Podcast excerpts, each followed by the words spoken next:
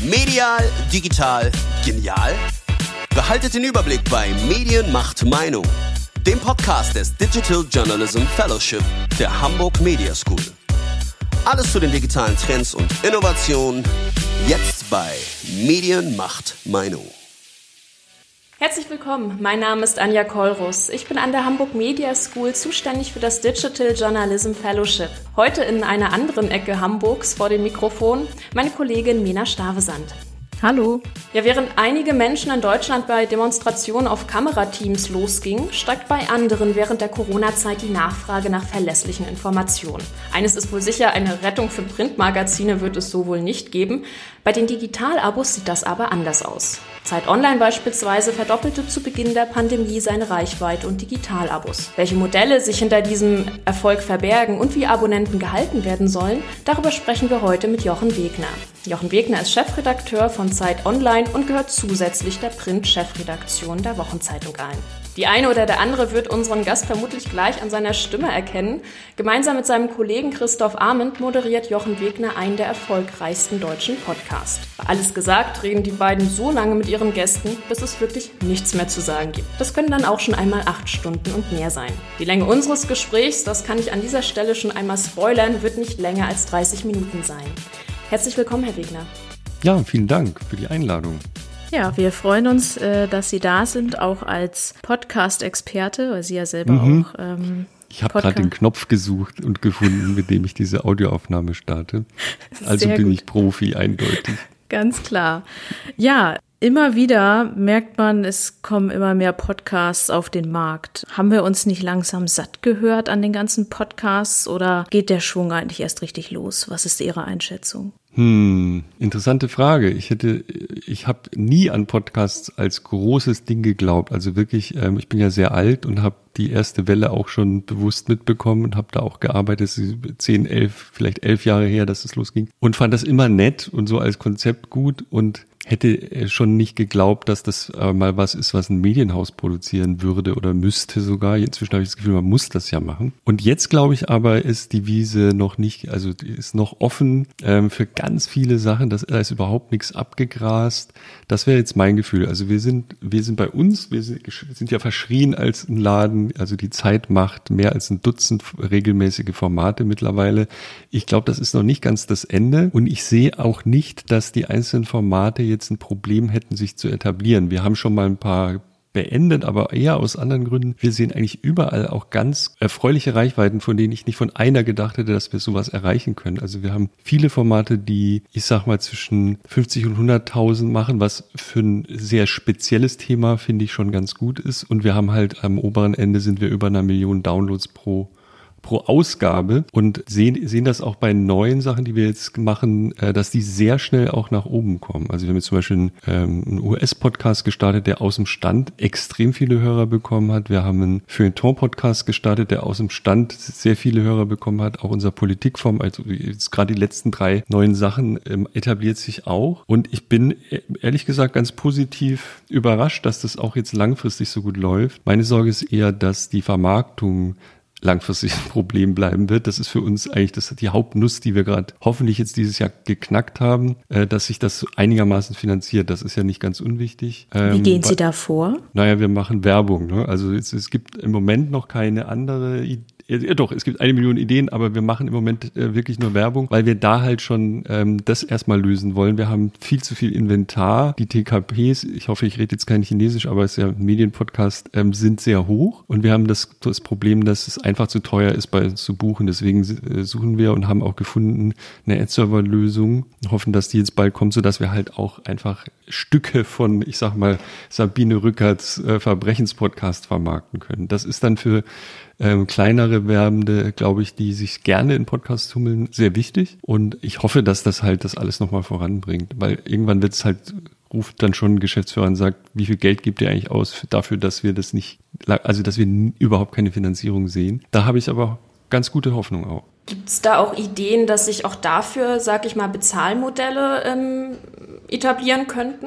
Ich finde am spannendsten ähm, Podimo als Modell. Ich habe ein bisschen länger über diese Plattform auch nachgedacht und auch gedacht, wenn ich das jetzt machen müsste, wie würde ich das denn machen? Und die finde ich mit Abstand am smartesten. Weiß aber nicht, ob das schon skaliert, aber ein Modell, in dem sozusagen erstmal ein Share bei Publishern landet, der davon abhängt, wie erfolgreich die sind, um die, ohne jetzt in die Details zu gehen. Das finde ich schon ganz smart. Also es, und ich, ich suche eigentlich noch diese Welt, in der ich mich mit Podcasts ohne einen Werbedeal jetzt im Hintergrund zu haben, was ja immer Komplexität bedeutet, wo ich mich einfach durch meine Hörer ernähren kann. Also ich sag mal, wenn ich ein paar tausend Euro, was für so einen Profi, glaube ich, dann schon interessant ist, äh, verdienen könnte mit einem reichweitenstarken Podcast. Und das kommt ausschließlich durch eine Flat Fee bei Podimo oder anderen Plattformen zustande ohne weitere Mittelmänner. Sowas finde ich relativ spannend. Also da habe ich große Hoffnung, dass es irgendwann nochmal einen Durchbruch gibt. Ich beobachte so ein bisschen in der freieren, also ich bin wirklich kein Experte, aber es interessiert mich wahnsinnig. Leute, die dann halt über Patreon oder so in USA das ganz gut hinkriegen oder irgendwelche großen Deals dann meistens mit Häusern oder Plattformen machen, das gibt's ja ganz viel. Ich beobachte aber eben auch, da gibt's ja einige kleine Publisher, die sehr erfolgreich äh, geworden sind mit, mit einem Bezahlmodell. Das fehlt mir in Deutschland. Also das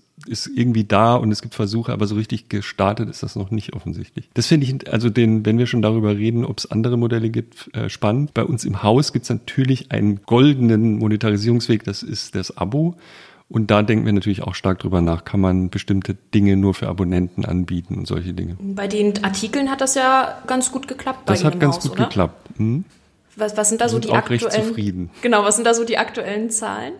Ähm, wir hatten in der ersten Welle, hatten wir auch äh, einen Peak an Abos, wo wir einfach in einem Monat nur mit redaktionellen Dingen, ich meine, es waren so 20.000 neue Digital-Abos bekommen haben. Ja, das war, mit sowas hatten wir nie gerechnet. Und jetzt sind es eher noch vielleicht 10, 12.000 im Monat. Und ich nehme mal an, wenn dasselbe passiert wie letztes Mal, geht das jetzt wieder hoch. Also unsere Reichweite, äh, hatten Sie äh, gesagt, hat sich tatsächlich vervielfacht. Damals äh, auf Tagesbasis gerechnet, waren wir plötzlich beim, würde sagen, mindestens dreifachen dann eine Weile und ähm, sieht so aus. Also ich bin mir nicht ganz sicher, ob es so krass wird dieses Mal, aber dann, äh, wir werden auf jeden Fall mehr Nutzer haben und das führt offensichtlich auch gleich zu mehr Digitalabos. Wir haben aber auch dann oder machen das jetzt auch gerade wieder relativ viel dafür getan, dass wir halt auch genügend interessante Sachen haben, die man abonnieren will. Also die wir sozusagen nicht, die wir speziell dann auch machen in diese Phase rein. Also wo wir dann gucken, was, was interessiert jetzt eigentlich noch Leute. Mhm. Und ähm, Mhm. Da wollte ich gerade nachfragen, wie ähm, einfach oder schwierig ist es dann, diese Leute, die jetzt beispielsweise mit der ersten Welle kamen,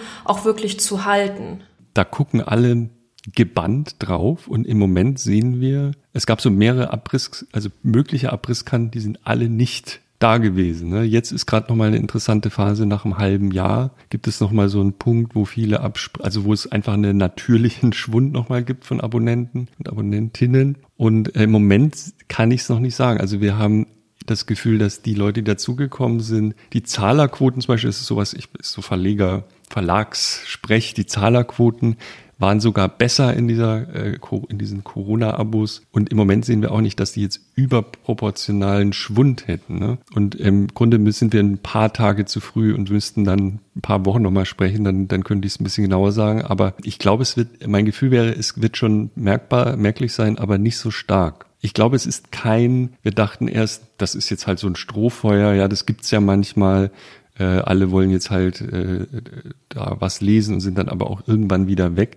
Den Eindruck hatte ich nicht. Mein Gefühl wäre eher, weil wir auch jetzt die Nutzer ein bisschen analysiert haben, wer ist denn das eigentlich? Das sind alles Heavy-User von uns. Das sind also keine Leute, die jetzt neu waren, sondern es sind Leute, die schon immer da waren, die jetzt, wäre jetzt meine Theorie, ein bisschen sozusagen auch Solidarität üben und sagen, äh, wir unterstützen diesen Journalismus jetzt. Das klingt sehr, ich sag mal, getragen, aber das kriegen wir oft als Feedback. Also das ist auch ein Akt von Support und ähm, man ist Teil von etwas. Und das finde ich eigentlich ganz, also das kriegen wir oft gespiegelt, jedenfalls das finde ich ganz toll.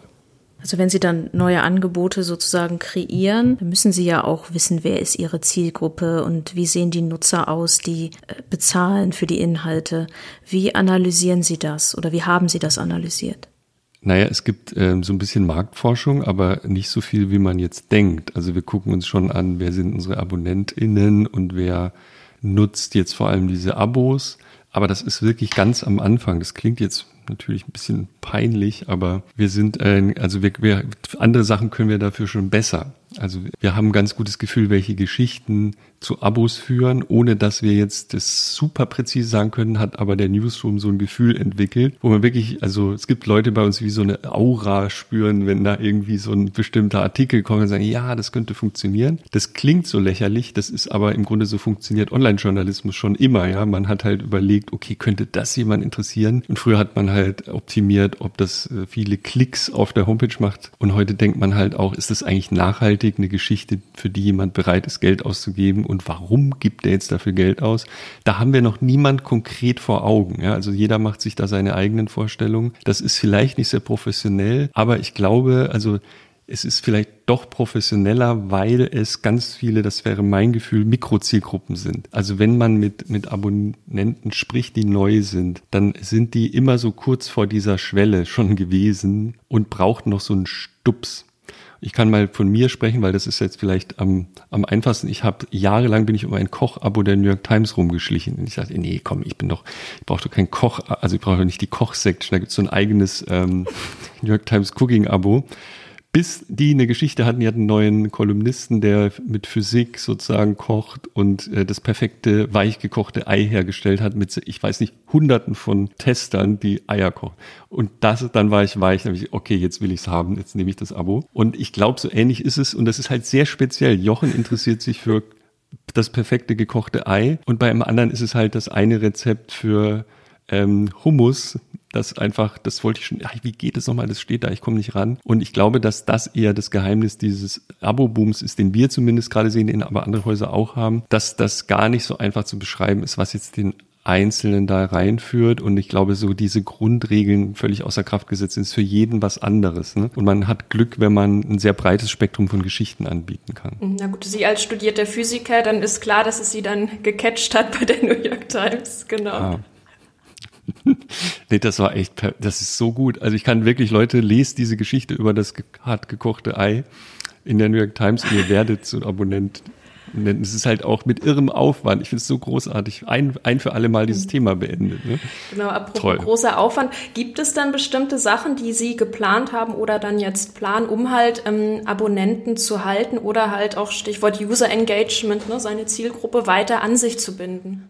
Das ist also gibt es, aber es ist ein, also auch da würde ich sagen, die onlineige Herangehensweise ist halt nicht, man ähm, hat erstmal so eine Fünfjahresstrategie und setzt die dann um. Das gibt's schon auch, aber auf anderen, in anderen Gebieten, ja. Was wir eher beobachten ist, äh, also meine Erfahrung ist zumindest, das, die Kunst liegt ja in der minütlichen Optimierung von sowas. Das heißt, es fing dann an interessant zu werden, als unsere, die Leute, die bei uns den Newsroom steuern, die, die, die heißen bei uns Dirigenten, ist so, äh, ist halt, hat sich so ergeben, der Begriff. Also wie ein Orchesterdirigent, ja, gibt es eine Person, die sozusagen Dienst hat an dem Tag und ganz Zeit Online steuert, quasi der Chefredakteur von Zeit Online im Dienst ist. Und die haben halt auf, als das, als wir gesagt haben, Mensch, guck doch auch mal mit diesen Abos, schaut mal, hier ist so ein Dashboard, guck doch da auch mal drauf. Guck doch mal nicht nur auf Traffic, ne? Guck da mal drauf. Das war halt das Geheimnis und dann haben die angefangen, Mensch, also das läuft ja gut, ah, da müssen wir vielleicht noch mal eine Geschichte machen. Und so funktioniert alles bei uns und jetzt gibt's eben ein neues Dashboard oder einen neuen Indikator, der ist, ähm, was nutzen Abonni Abonnenten in unserem Angebot? Was sind die Sachen, die die vor allem lesen gerade? Und das äh, ist natürlich was, was äh, den, die, den sozusagen die Leute da bei der Stange hält. Also wenn man eins von Netflix gelernt hat, ist,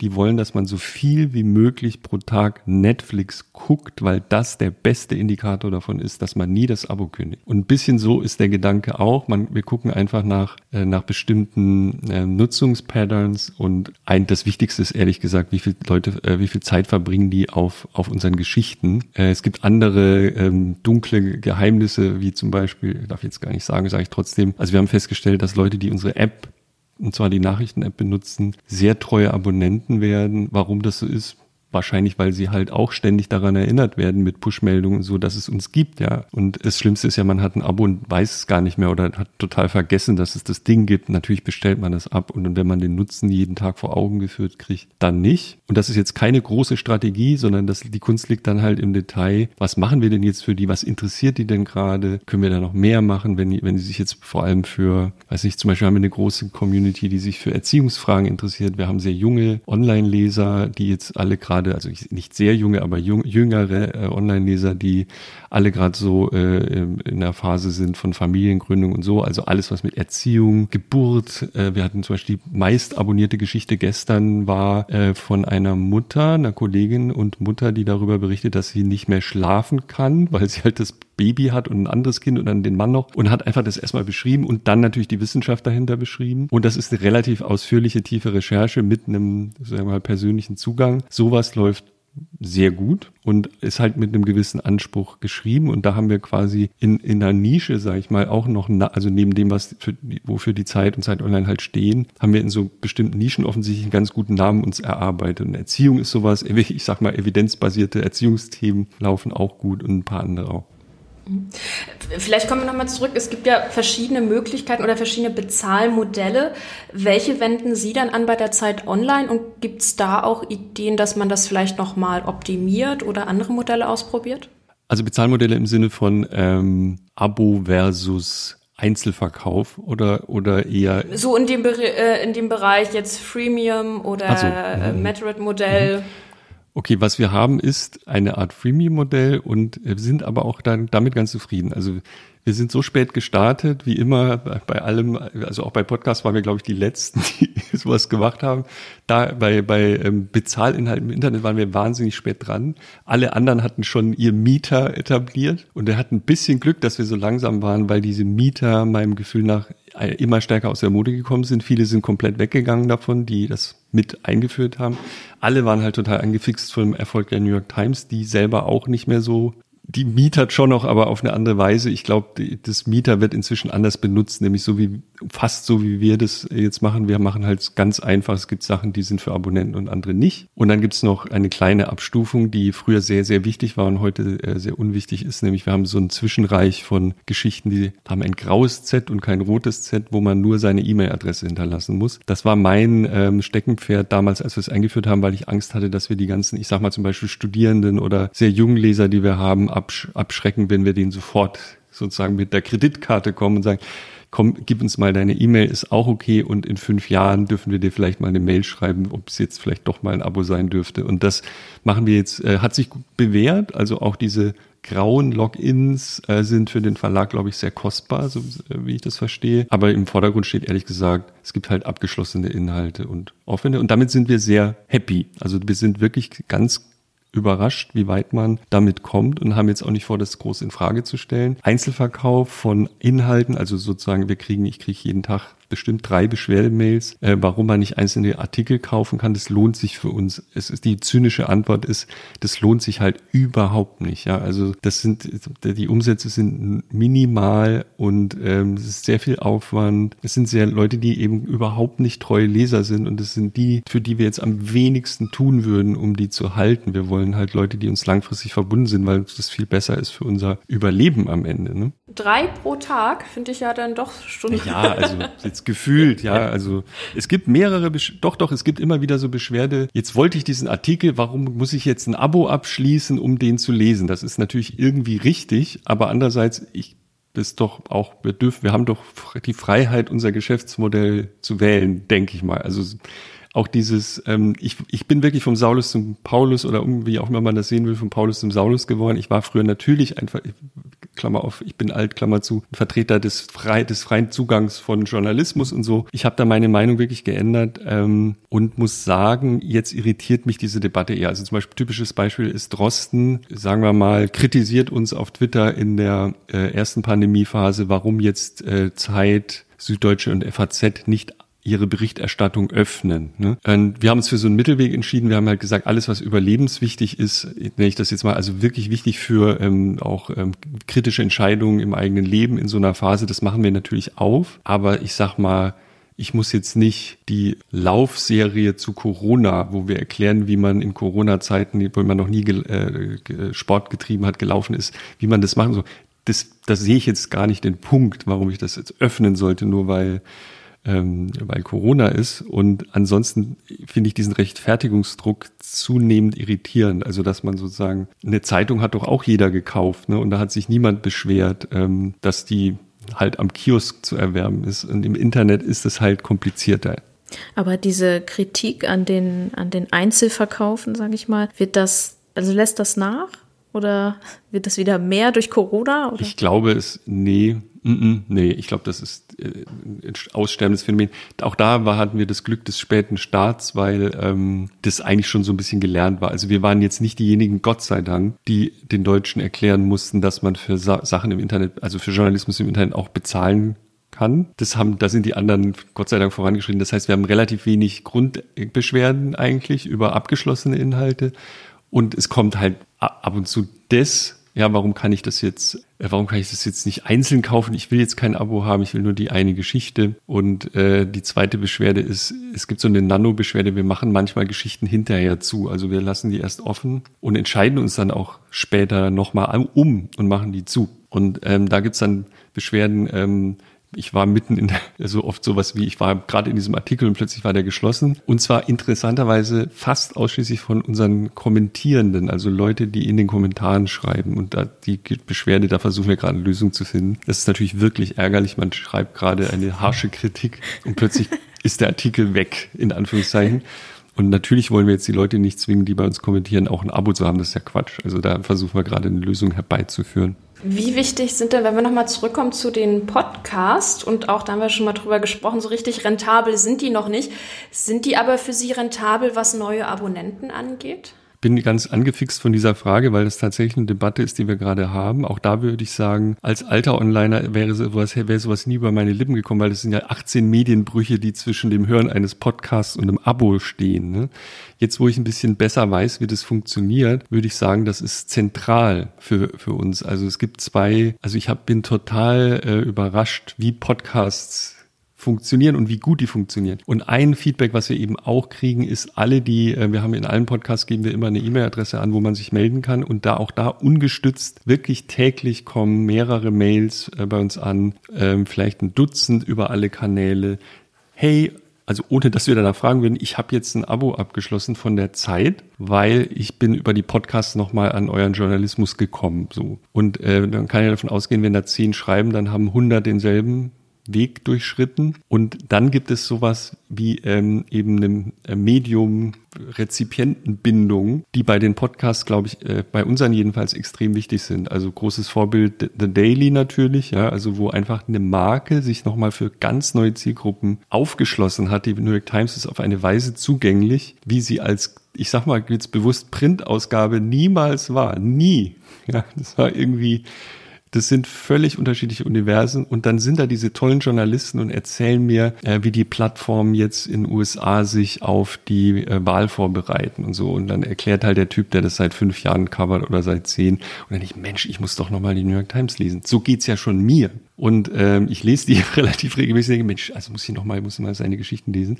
Und diesen Effekt, den sehen wir ganz extrem, weil wir nur, wir haben nach einigem Hin und Her, haben jetzt eigentlich nur noch Formate, die unsere eigenen Journalistinnen Journalisten machen. Und da kriegen wir sehr viel Feedback, aber eben auch dieses, ich glaube, das ist für die Bindung extrem wichtig. Und das, und A, welche Reichweiten wir da haben, welches Feedback wir da bekommen, wie viel Feedback wir bekommen, wie viel Downloads wir da bekommen, wie viel Mails wir jeden Tag bekommen. Das ist sehr, sehr speziell. Also das hätte ich, habe ich so auch noch nie erlebt. Und das berichten eigentlich viele Kollegen, die einen Podcast haben, dass sie so viel Liebe haben wir als Journalisten, glaube ich, noch nie gekriegt. Wirklich, es ist echt extrem schön. Danke an dieser Stelle an Leute, die nette Mails an uns schreiben. Wir lesen sie alle. Ja, das ist, aber ich glaube, beim Podcast hat man immer eine schöne, loyale Hörerschaft auch auf jeden Fall. Ähm, Gibt es denn auch noch, ähm, ist der Fokus von Zeit online oder auch der Zeit dann auf, sag ich mal, liegt der auf der auf Podcast oder gibt es noch andere Formate, wo Sie versuchen, sag ich mal, so eine Art ähm, Bindung zum Publikum herzustellen oder auch neues Publikum noch zu gewinnen?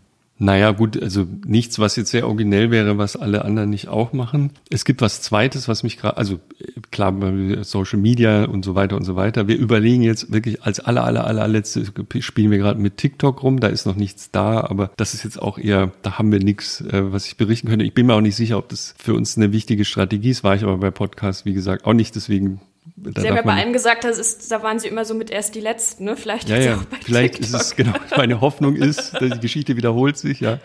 Und äh, weiß ich nicht, aber ähm, es gibt was Zweites, also wo wir jetzt in der Covid-Phase sind, ähm, wo wir extrem glücklich sind, dass wir da so lange dran hingearbeitet haben. Das ist die, das, was früher mal, ich bin schon bestrebt zu sagen, früher mal Datenjournalismus hieß. Also was heute einfach schon ein Teil von gutem Journalismus ist, nämlich dass, äh, dass man halt versucht, Informationen so aufzubereiten, die, die nicht durch Texte gut äh, konsumierbar sind, anders aufbereitet. Und das ist das Tollste, was gerade passiert in dieser wirklich schlimmen Zeit, ist, dass unsere Homepage wächst jeden Tag seit Beginn dieser Pandemie. Ich habe sowas noch nie gesehen. Die Homepage ist ja offiziell tot. Ne? Und seit wir, ähm, wir haben so ein Corona-Dashboard, äh, dass wirklich viele Leute besuchen. Das ist jeden Tag das meistgeklickte Element, also das meistgelesene Ding, das meistbesuchte Ding auf Zeit Online mit Abstand. Viele gehen nur auf unsere Homepage, um die Zahlen anzugucken und wir geben uns wirklich extrem viel Mühe, das immer wieder frisch und neu zu machen und ein großes Team trawlt diese 400 ähm, Gesundheitsämter jeden Tag mehrfach, um die Daten da abzuholen. So ist ein großes Projekt mittlerweile bei uns, aber das Feedback da ist auch extrem und das ist ja eine ganz andere Welt. Also es ist eben völlig unpersönlich. Natürlich sind Daten, aber auch da merken wir, dass wir, also viele sehr uns sehr dankbar sind, dass wir uns diese Mühe machen. Das machen ja einige andere jetzt auch, aber wenige mit dem, Aufwand. Beobachte zum Beispiel den Tagesspiegel, der macht das auch super, wirklich super, super, super. Und sonst vielleicht noch ein, zwei andere, aber das ist ein Asset. Ne? Und äh, das ist ganz sicher, haben wir da ganz viele neue Leser in gewonnen in den letzten Monaten. Jedenfalls können wir das sehen. Also wir, was die Daten uns sagen, ist, das ist was, ähm, was die Leute auch sehr schätzen. Und sowas zu können, also ähm, sowas so aufzubereiten, dass man sofort versteht, worum es da geht und wo man jetzt seinen Landkreis findet und so. Das ist halt ein, ein super Team, das, äh, dass wir uns vor vielen Jahren aufgebaut haben, wo wir jetzt super glücklich sind, die alle zu haben. Und ich habe jetzt neulich war ich mit dem, wir gehen ja immer spazieren jetzt, weil man so schlecht sich zu Meetings treffen sollte, ähm, war ich mit unserem äh, Julius Tröger, der das, der das leitet, ähm, mal spazieren und wir waren beide so der Meinung, also Julius ist wirklich vielfach, vielfach ausgezeichnet internationaler Datenjournalist und Visualisierer, der auch sagt, ja, es ist so real. Also sozusagen, früher hat man ja diese Preise gekriegt für so komplexe Simulationen von irgendwas, ja, was irgendwie ganz, immer ganz originell war. Aber jetzt ist es halt auch sehr wichtig, dass man da keine Fehler macht, dass das gut gemacht ist, dass man sofort versteht, worum es geht und diese Expertise hat. Und es ist, fühlt sich total anders an, als vor einem Jahr in diesem Bereich zu arbeiten. Ne? Ja, ist ein großer Service für die Leserschaft dann auch und dadurch bekommt man dann wieder neue Leser dazu, die den Mehrwert sehen. Ja, wir haben heute ganz viel auch über kostenpflichtige und kostenfreie Inhalte gehört, äh, welcher Nutzen da ist. Ähm, was ist Ihre Einschätzung? Wird es bald nur noch kostenpflichtige Inhalte geben, weil Medienhäuser vielleicht auch darauf angewiesen sind, aus wirtschaftlichen Gründen? Oder wird es immer ein Zusammenspiel sein aus beidem? Ich glaube, letzteres, ich glaube nicht, dass es den einen oder den anderen Weg gibt. Jetzt abgeleitet von dem, was ich bei uns sehe, aber auch bei vielen anderen. Und es ist auch ähm, zum Beispiel nicht so, dass der Werbemarkt äh, einbrechen würde. Ähm, haben wir jetzt nicht drüber gesprochen, aber bei uns wächst auch die Werbung im Moment im Internet. Und ähm, was sehr erfreulich ist. Also ich sehe da überhaupt nicht. Das wäre ja ein Grund zu sagen, okay, es macht keinen Sinn mehr, auf Reichweite zu gucken, sondern auf äh, die nicht ähm, durch ein durch eine, ein Schloss ähm, äh, monetarisiert wird. Ich, ich sehe, glaube ich, für beides eigentlich eine ganz gute Zukunft. Ich sehe sowohl das Reichweite ähm, und damit verbunden eben so ein Werbegeschäftsmodell weiter existiert, als auch ein Abo-Modell. Natürlich versuchen alle Verlage, die das können, gerade, also viele beobachtet man schon dabei, dass sie langfristig versuchen, diesen sogenannten Lesermarkt zu stärken und eher wegzukommen von den doch recht volatilen Anzeigen. Aber im Moment funktionieren beide Wege für uns gut. Auch das hätte ich irgendwie gedacht, dass ich in, vor zehn Jahren, dass ich in zehn Jahren erstens mal in einem Podcast spreche und zweitens sagen werde, Mensch, dieser Werbemarkt ist echt ganz erfreulich. Das sah damals echt nicht so aus und mit Abos hatte ich auch nicht gedacht, dass das was wird. Insofern würde ich mal sagen, ich bin auch für die Zukunft, bleibe ich jetzt mal optimistisch. Das ist doch schön, wenn man immer mit einem optimistischen Ausgang so Mensch. geht, gerade wenn es um Journalismus geht, dann das ist doch schön zu hören. Ähm, ja, wir haben heute gehört, äh, die Zeit, Zeit online war mit vielen Sachen, Entwicklung meist immer die letzten, aber sind mit der Strategie ganz erfolgreich gefahren und ich hoffe auch in der Zukunft. Herzlichen Dank für das Gespräch, Herr Wegner. Danke sehr. Ja, das war die aktuelle Folge von Medien macht Meinung, den Podcast des Digital Journalism Fellowship der Hamburg Media School. Ich hoffe, wir hören uns auch beim nächsten Mal. Bis dahin, tschüss.